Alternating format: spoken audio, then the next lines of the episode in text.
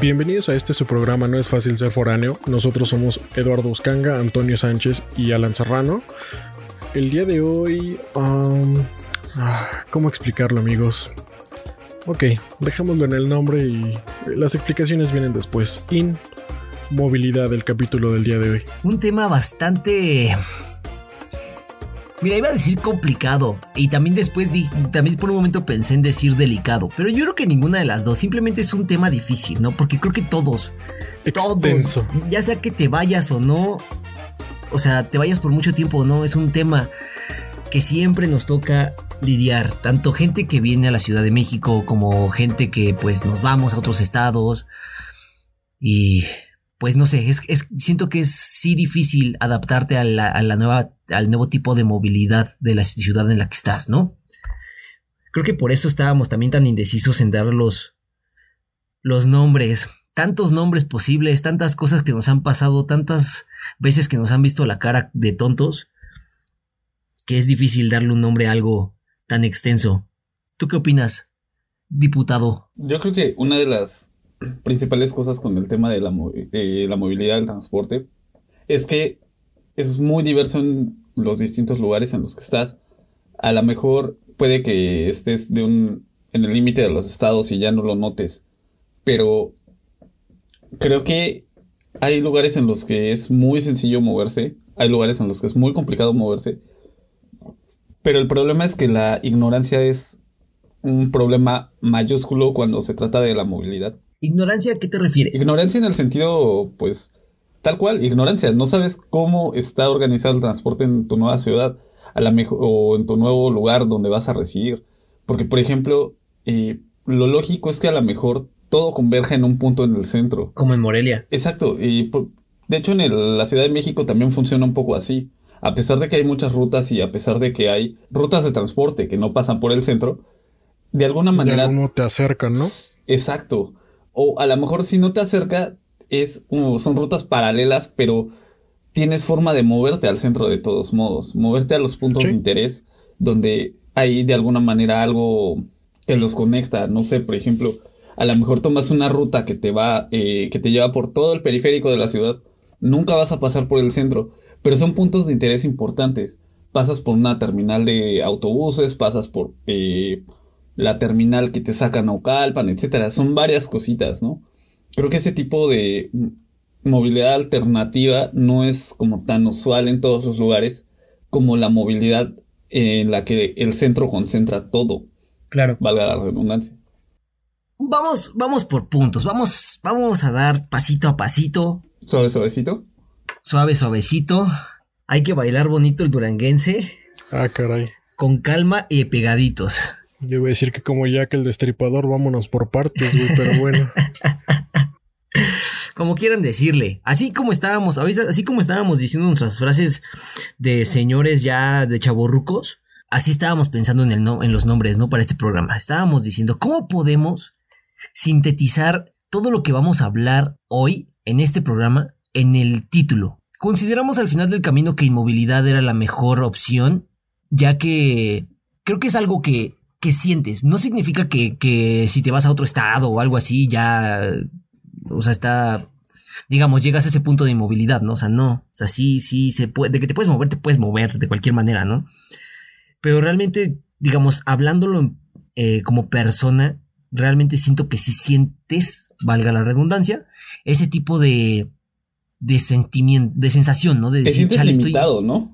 Exacto, te sientes limitado, no ves la manera fácil de movilizarte en el lugar donde estás, ¿no? No lo ves tan, digamos, no es un chip que ya traigas de decir, me tengo que mover así, así, asado. No sabes más o menos cómo se tiene que hacer, cómo te tienes que mover, pero es ir descubriendo, pero digamos, ¿no?, por sentido común. Exacto. Aparte, creo que hay una cosa que vamos a dejar clara desde el inicio.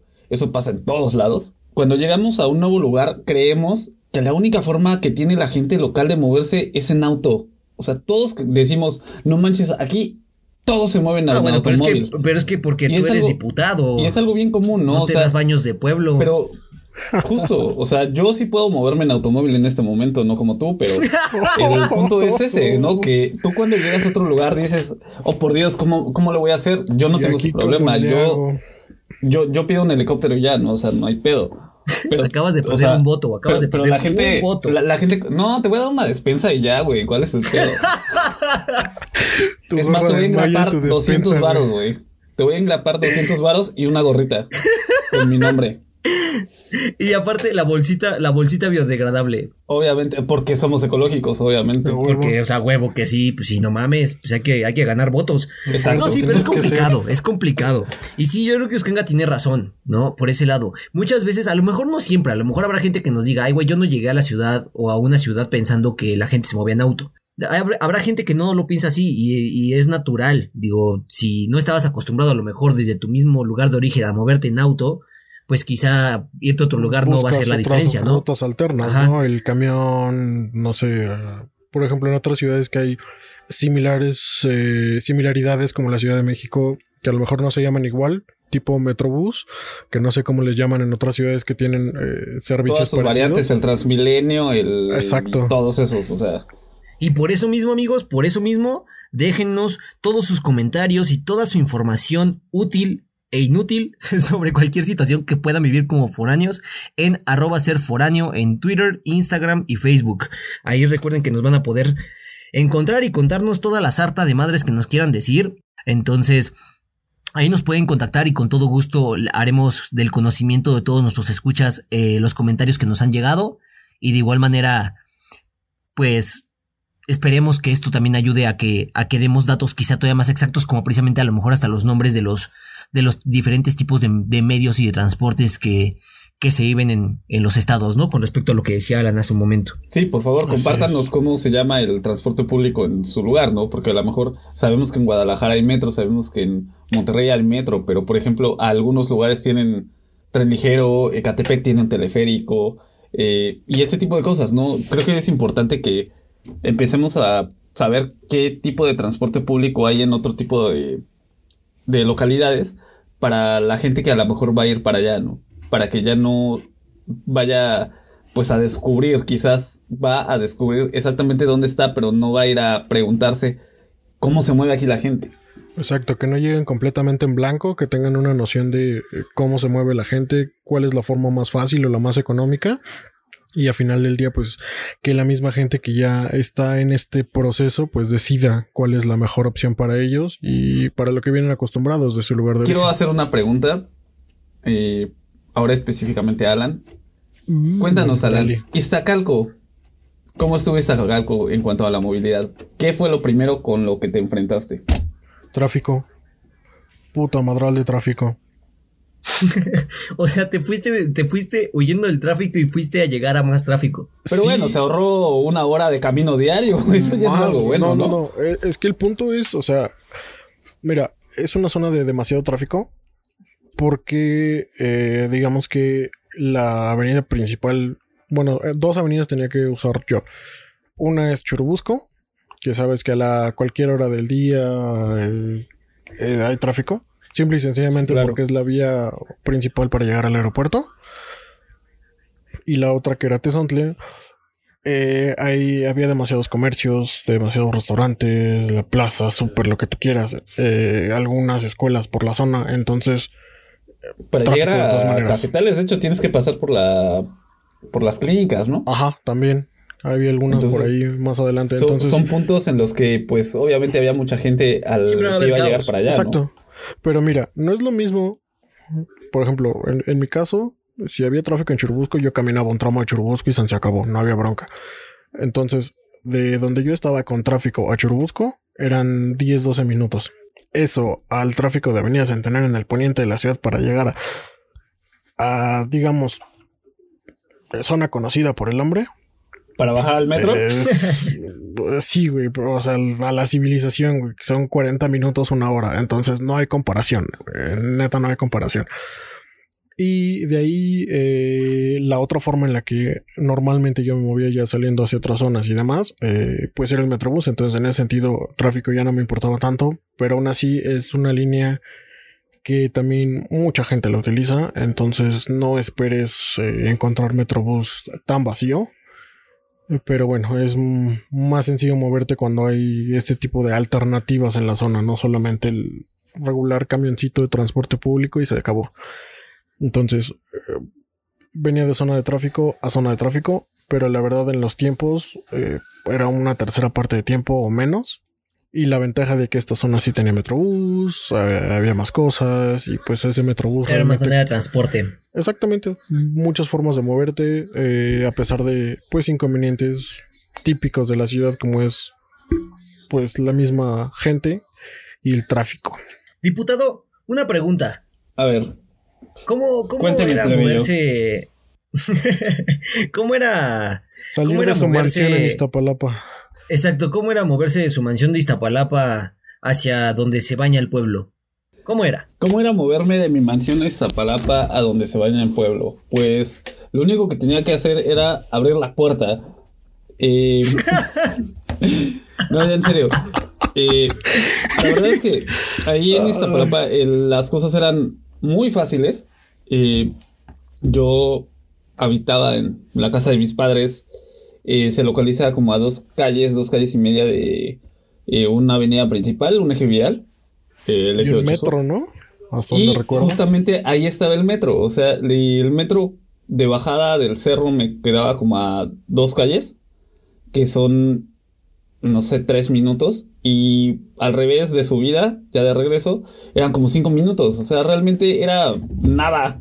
Yo estaba súper acostumbradísimo, súper chiqueado a que... Si yo salía tarde, pues no pasaba nada. Me echaba a correr corría 2 cuadras para llegar al metro.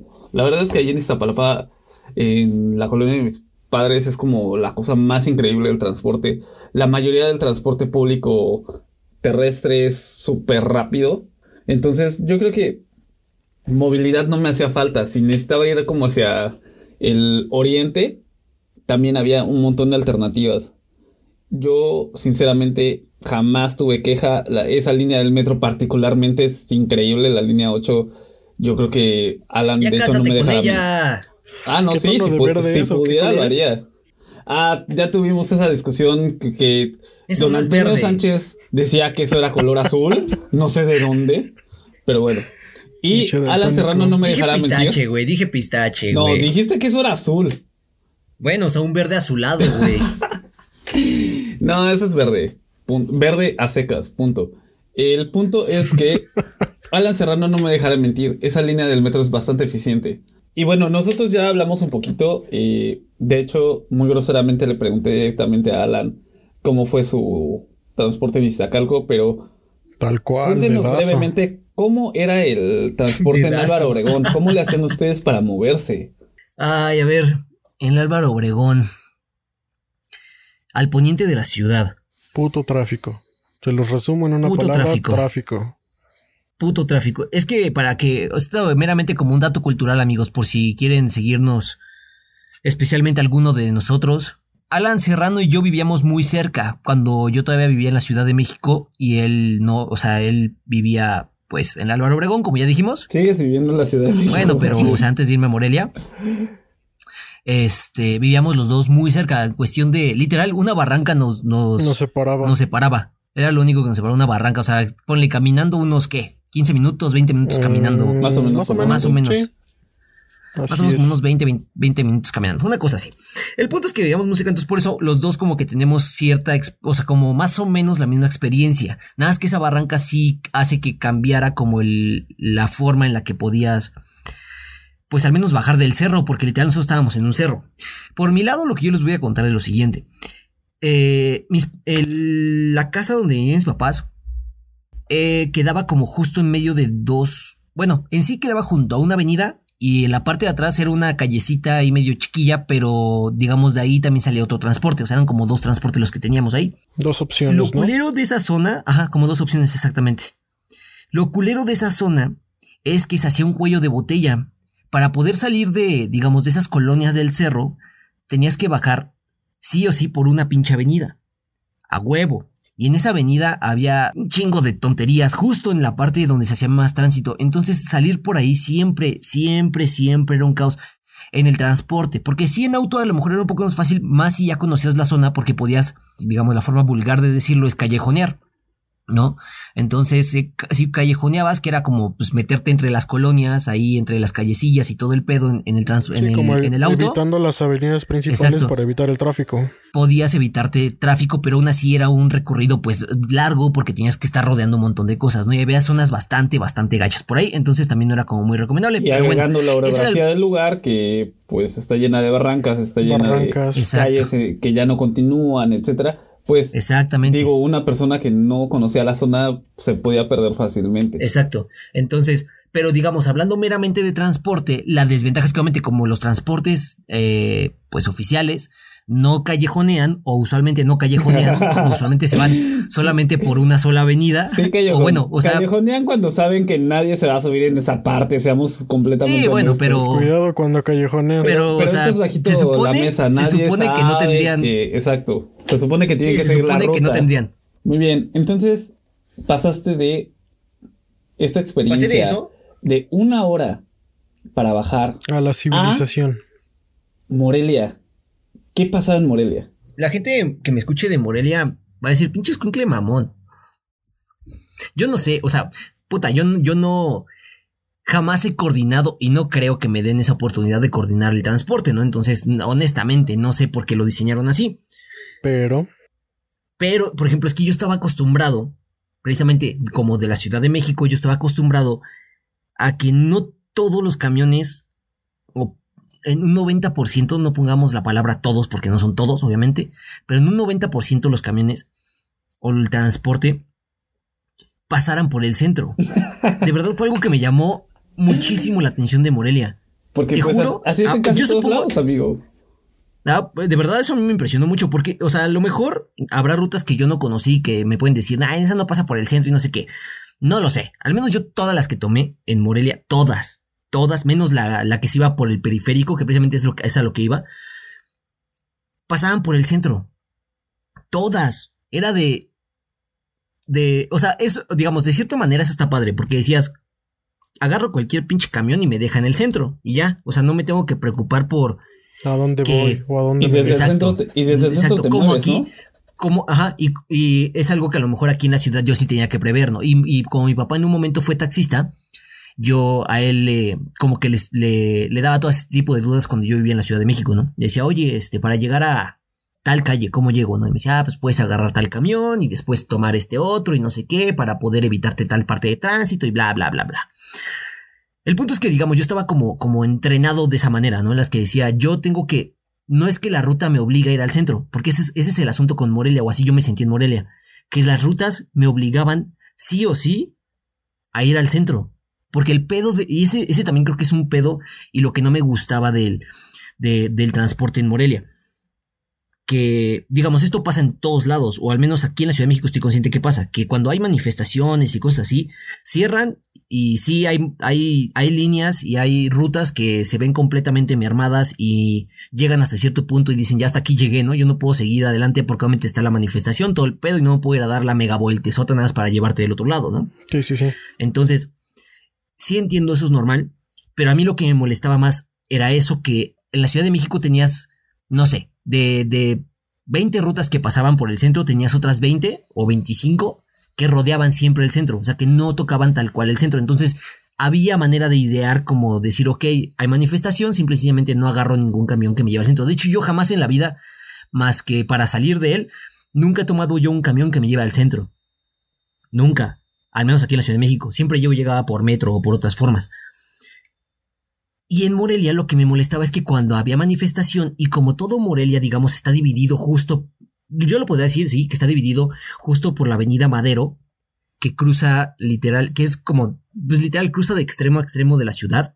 Justo, yo diría, por el centro de la ciudad. Entonces, ¿podemos decir que al cerrar Madero cierras el centro de Morelia?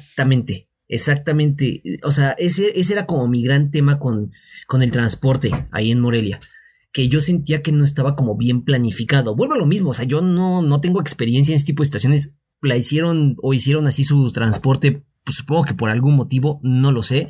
Porque quizá requiera planeación todavía. Te digo que todas las ciudades funcionan así, güey, el transporte se concentra en el centro. para llegar y a partir de ahí repartir. O sea, la Ciudad de México es un fenómeno atípico. Normalmente todas las ciudades tienen como una central de autobuses o una terminal de camiones y a partir de ahí empiezan a moverse. O sea, realmente lo atípico es la Ciudad de México. Obviamente, como dicen las personas en gustos se rompen no sé qué. Los gustos se rompen los géneros. Endas, eso. Entiendo y podría entender que cualquier persona que a lo mejor nos esté escuchando y que sea de otra parte y venga aquí a la ciudad pueda ver como deficiente y abstracto y extraño nuestra manera de movernos. También habrá gente que aplaudirá el medio, o sea, cómo está distribuido el transporte aquí en la ciudad. Yo vuelvo a lo mismo, no, en Morelia yo no dije, jamás me pasó por la mente decir, nada, la ciudad es mucho mejor en el transporte. No. Porque tampoco era por ahí el asunto, o sea, tampoco es como de, yo quiero, o que mi ciudad sea mejor en transporte. No, yo creo que no va por ahí. Yo creo que simple y sencillamente tienes que sí aprender a movilizarte en la ciudad en la que estás.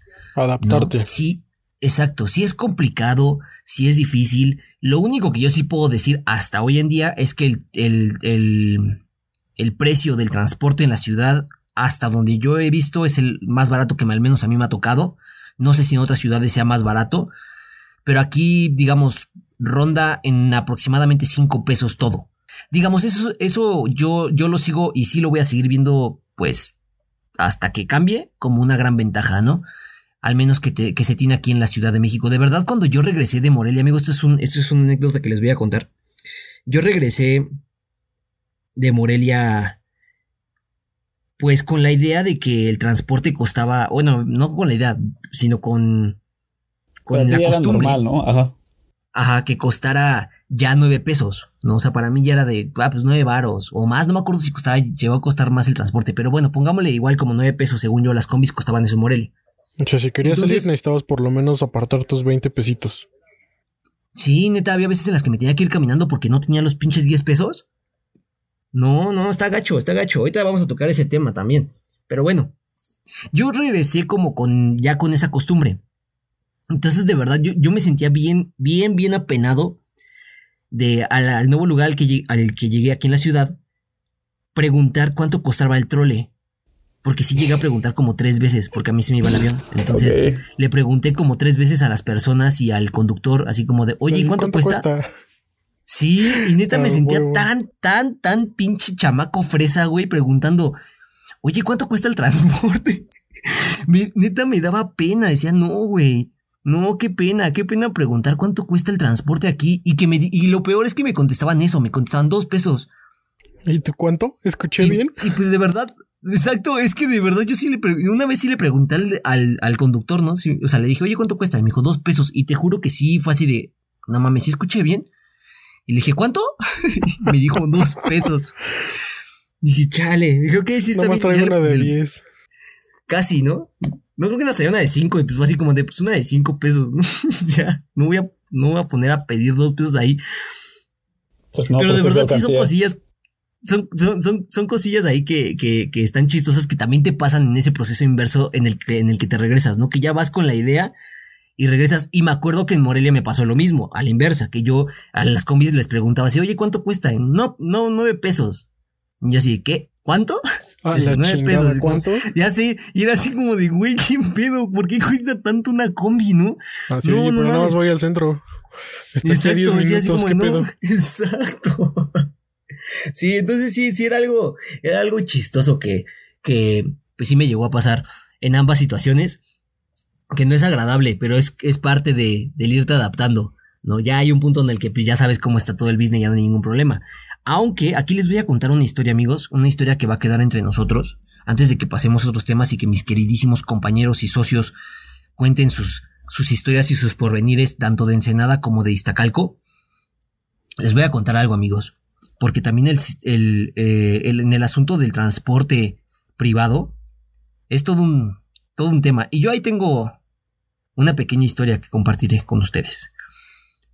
Vamos a poner un poquito de música triste aquí. Ñaca, ñaca, Laura Sad ha llegado. Laura Sad, exacto. Yo cuando fui a Morelia,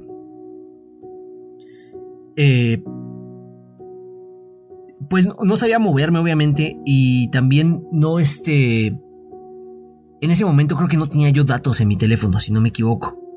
El punto es que yo iba a una entrevista de trabajo porque, como ya saben, ya se los dije en otros programas, yo me fui a Morelia sin empleo. Entonces fui a buscar pues chamba allá, ¿no? Entonces yo iba en camino a una entrevista. ¿Cuál va siendo pues la onda? Que ya era como un poquito la hora, todavía llevaba tiempo, pero ya era un poquito la hora. Entonces yo no sabía a cuánta distancia estaba realmente de la oficina del lugar al que yo iba, ¿no? Entonces yo llegué en estas combis que llegan todas al centro. Yo llegué al centro y dije, chale, pues tengo que caminar, ¿no? O tengo que llegar al sitio este. Más o menos me acordaba dónde estaba, pero necesitaba... No, o sea, no me acordaba exactamente la distancia, ¿no? Entonces dije, chale, pero es que si camino voy a llegar todo sudado. No, tarde. Dije, no. Exacto, o tarde, ¿no? Dije, no. Entonces, ¿cuál va siendo mi sorpresa? Que yo agarro y digo, pues voy a tomar taxi, ¿no? Para todo esto, en la Ciudad de México, los taxis te cobran con una madre que se llama taxímetro. Que literal, hay como un banderazo, digamos, el banderazo es como el precio inicial. Exacto, la tarifa mínima, que en ese entonces no me acuerdo cuánto estaba, pero ponle que era como 10 pesos la tarifa mínima. O sea, te subías y ya de ley te cobraba 10 pesos el carnal, ¿no? Y dependiendo el kilómetro o los kilómetros que viajes o distancia, el tiempo, ¿no? Exacto, distancia y tiempo, te cobran... Lo que pases primero. Ajá, te cobran cierta cantidad.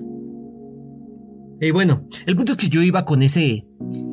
Pues con esa manera, ¿no? De que funcionaban así los taxis. Obviamente yo no sabía cómo estaba la tarifa ya, ni nada. Dije, bueno, pero si es por taxímetro, pues muy que la tarifa sea la que sea, pues ya, ahí vemos qué onda. Pues cuál va siendo mi sorpresa, que me subo al taxi...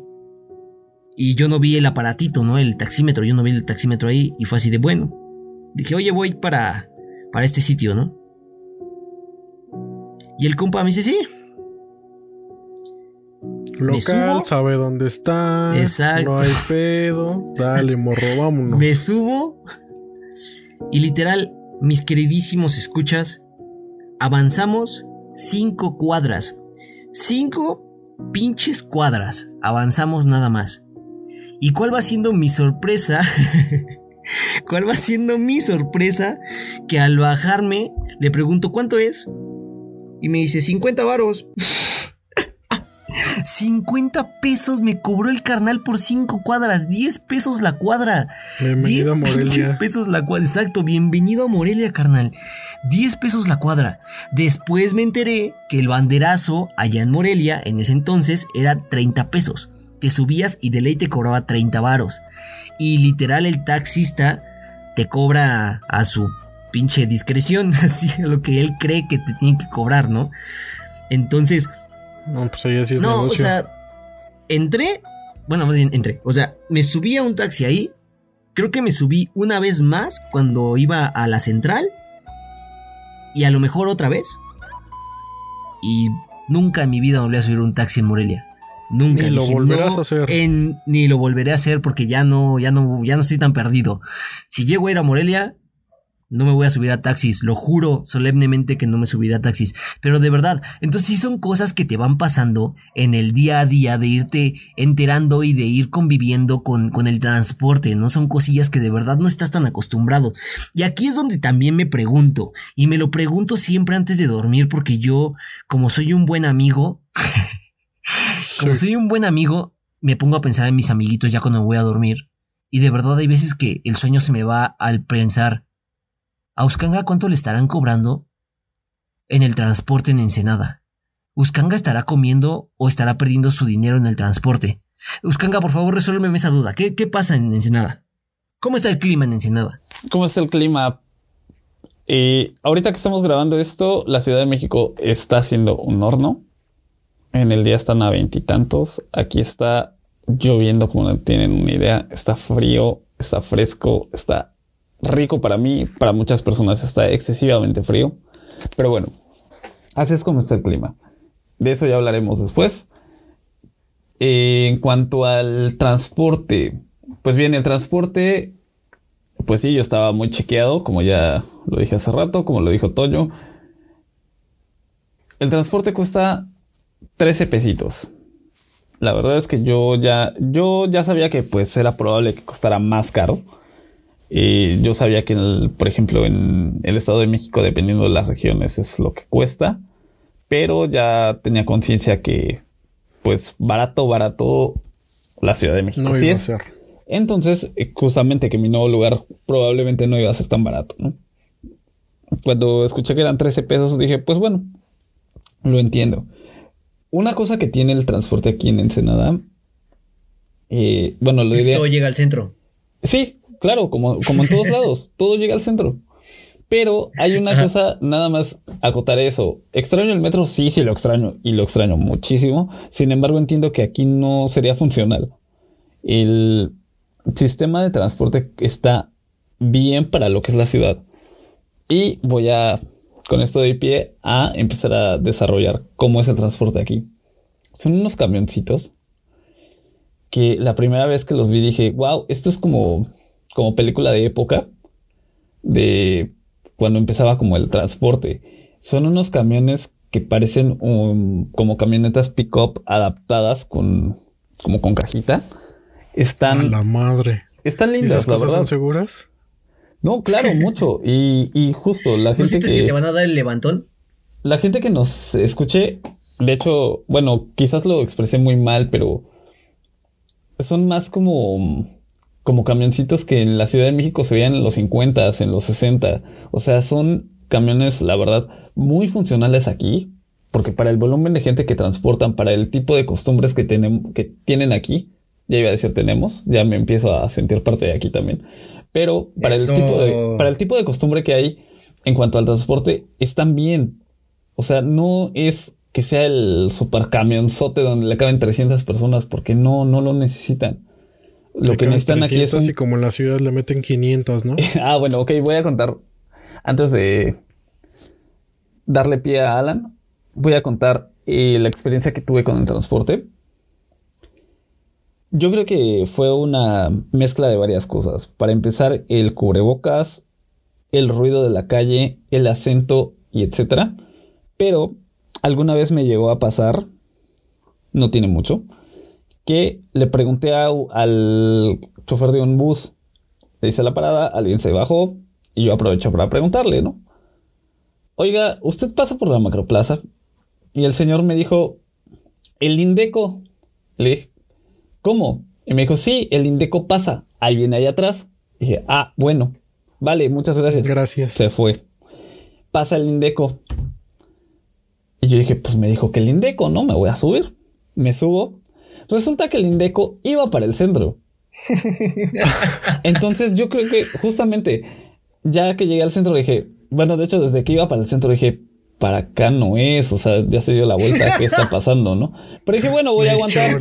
Voy a para aguantar acá no es. Voy a aguantar en una de esas y pues, se da la vuelta y ya va para allá, ¿no? Pero dije, bueno, va. Pues resulta que en el bus en el que me subí iba para el centro. Ahora, ¿qué pasa con esto? Pues, de alguna manera aprendí que pues ese bus no iba para allá. No me molestó, al contrario, dije, pues bueno, al menos ya sé que... va de regreso. Con eso reflexioné que quizás el sistema de transportes aquí era un circuito. No es como que llegara de un punto A a un punto B, sino que salían del centro y hacían un circuito para regresar al centro. Cosa que ya confirmé después. Okay. Efectivamente así funciona el transporte aquí. Eso es a grandes rasgos como el cómo está organizado, ¿no? Pero, por ejemplo, en Morelia, en cuanto a las unidades... son combis normales, digamos, son camionetas. Son lo que conocemos tipo, como combi. Son como urban, que de alguna manera ese urban. Shock no fue como tan grande, ¿no? Ese shock fue para ti como... Pues es que ni siquiera fue un shock. Mira, ya estabas acostumbrado a ese tipo de camionetas. No fue tan grande. Algo, no sé. No recuerdo digamos, ese momento exacto en el que lo viví. Pero sí sé que honestamente sí extrañé los camiones. O sea, acá en la ciudad sí estás acostumbrado a viajar en camión, pues en camiones grandes. Uh-huh. Exacto, en camiones grandes donde sí cabes parado. No mames, subirme a una combi en la noche, cansado, y que viniera llena... e irme parado en la combi, porque literal son como pues, minibuses, entonces te puedes ir parado en la combi y que medio te dé tortícolis. ¿No? Sí, no manches, cómo terminaba destruido mi cuello. No, horrible. O sea, era lo más horrible que me pasaba cuando me tocaba eso.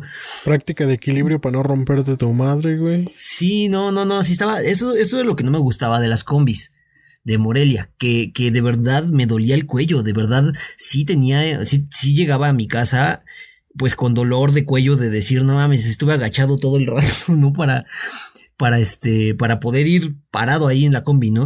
Eso es lo que no me gustaba. Y que a veces sí retacaban bien cabrón las combis, sí les valía madres. Entonces, no sé, digamos, honestamente, yo diría que creo que a Morelia sí ya le hace falta como esa actualización en cuanto pues a las flotillas que tienen. ¿Camioncitos? Yo creo que sí, yo creo que sí ya deberían de meter camiones, porque ya la ciudad ya no es tan pequeña, o sea, ya no es que digas, ay, no se llenan, no, sí se llenan las combis y sí es un poco tedioso. Entonces, digo, es algo pues que yo vería, ¿no? La onda es que yo entiendo también hasta cierto punto por qué son combis, porque la verdad es que hay varias calles en el centro de Morelia que son muy pequeñas, muy reducidas, y la verdad es que sí me pongo a pensar y digo, no mames, un camión aquí para que pasara estaría cabrón, o sea, sí sería una maniobra un tanto cabrona de estar pasando, ¿no? Porque hay momentos que son calles muy, muy pequeñas, de un solo carril muchas veces, ¿no? Entonces, sí sería un poco complejo por ese lado, al menos lo entendería por ese lado, y más si todas las combis llegan al centro, pues con mayor razón, ¿no? A ver, yo aquí nada más tengo una cuestión, amigos, porque ya es tradición en este programa dar consejos a la gente que nos está escuchando. No hablemos de consejos en la Ciudad de México. Hablemos de consejos generales en cualquier transporte que te subas. Obviamente van a cambiar, va a haber otras circunstancias y lo que quieras, sí, pero ¿qué consejos le darían ustedes a las personas que se van de su ciudad de origen a otra ciudad, llámese la que sea, con respecto al transporte? ¿Qué le dirías? A ver, Serrano, ¿tú qué le dirías a nuestro amigo Uscanga como consejo? ¿Qué le hubieras dicho como un consejo? Que guarde su morralla, que aparte y que pregunte, aunque le dé pena que le vayan a decir pinche chamaco fresa, pero que pregunte. Ok, ¿y tú, Uscanga? Yo creo que el consejo más importante sería justamente eso, que no te quedes con la duda, que preguntes. Pero lo agregaría a que también creo que una de las cosas a lo mejor que estamos obviando es, fíjate qué tipo de aplicaciones de transporte hay en tu lugar nuevo. Habrá quien las pueda costear, habrá quien no, pero al menos sí te pueden sacar de un apuro. En algún momento a lo mejor traes un montón de cosas y ya no puedes llegar a tu casa, o ya es muy noche y ya no pasa el transporte porque ok, eso es derivado de una vez que estaba en el centro y el transporte deja de pasar a las 8 de la noche. No sé si a ustedes les pasó, pero de alguna manera estamos acostumbrados que esos no son los horarios de la Ciudad de México. La Ciudad de México, el transporte tiene horarios súper fluctuantes. Esa es otra de las cosas, ¿no? Preguntar bien cómo está el transporte. A mí me ayudó mucho que desde el inicio pues estuve preguntando, oye, ¿y aquí dónde pasa el camión que va para allá arriba? ¿Y cuánto tiempo se tarda? ¿Y cuál es el que pasa? Por ejemplo, para ir al trabajo sé que pasan 3 rutas distintas. De hecho, hasta uno en el derrotero dice ahí tal cual el nombre de mi empresa. Entonces, son esas cosas chidas. La otra es, pues investiguen todo. No se dejen llevar porque el chofer les dijo que el Indeco ahí pasa y que se te lleva. Porque eso no creo que haya sido mala onda del señor, ¿no? Yo creo que ahí lo que sucedió fue que entre mi acento, entre el cubrebocas y entre el ruido, no me entendió.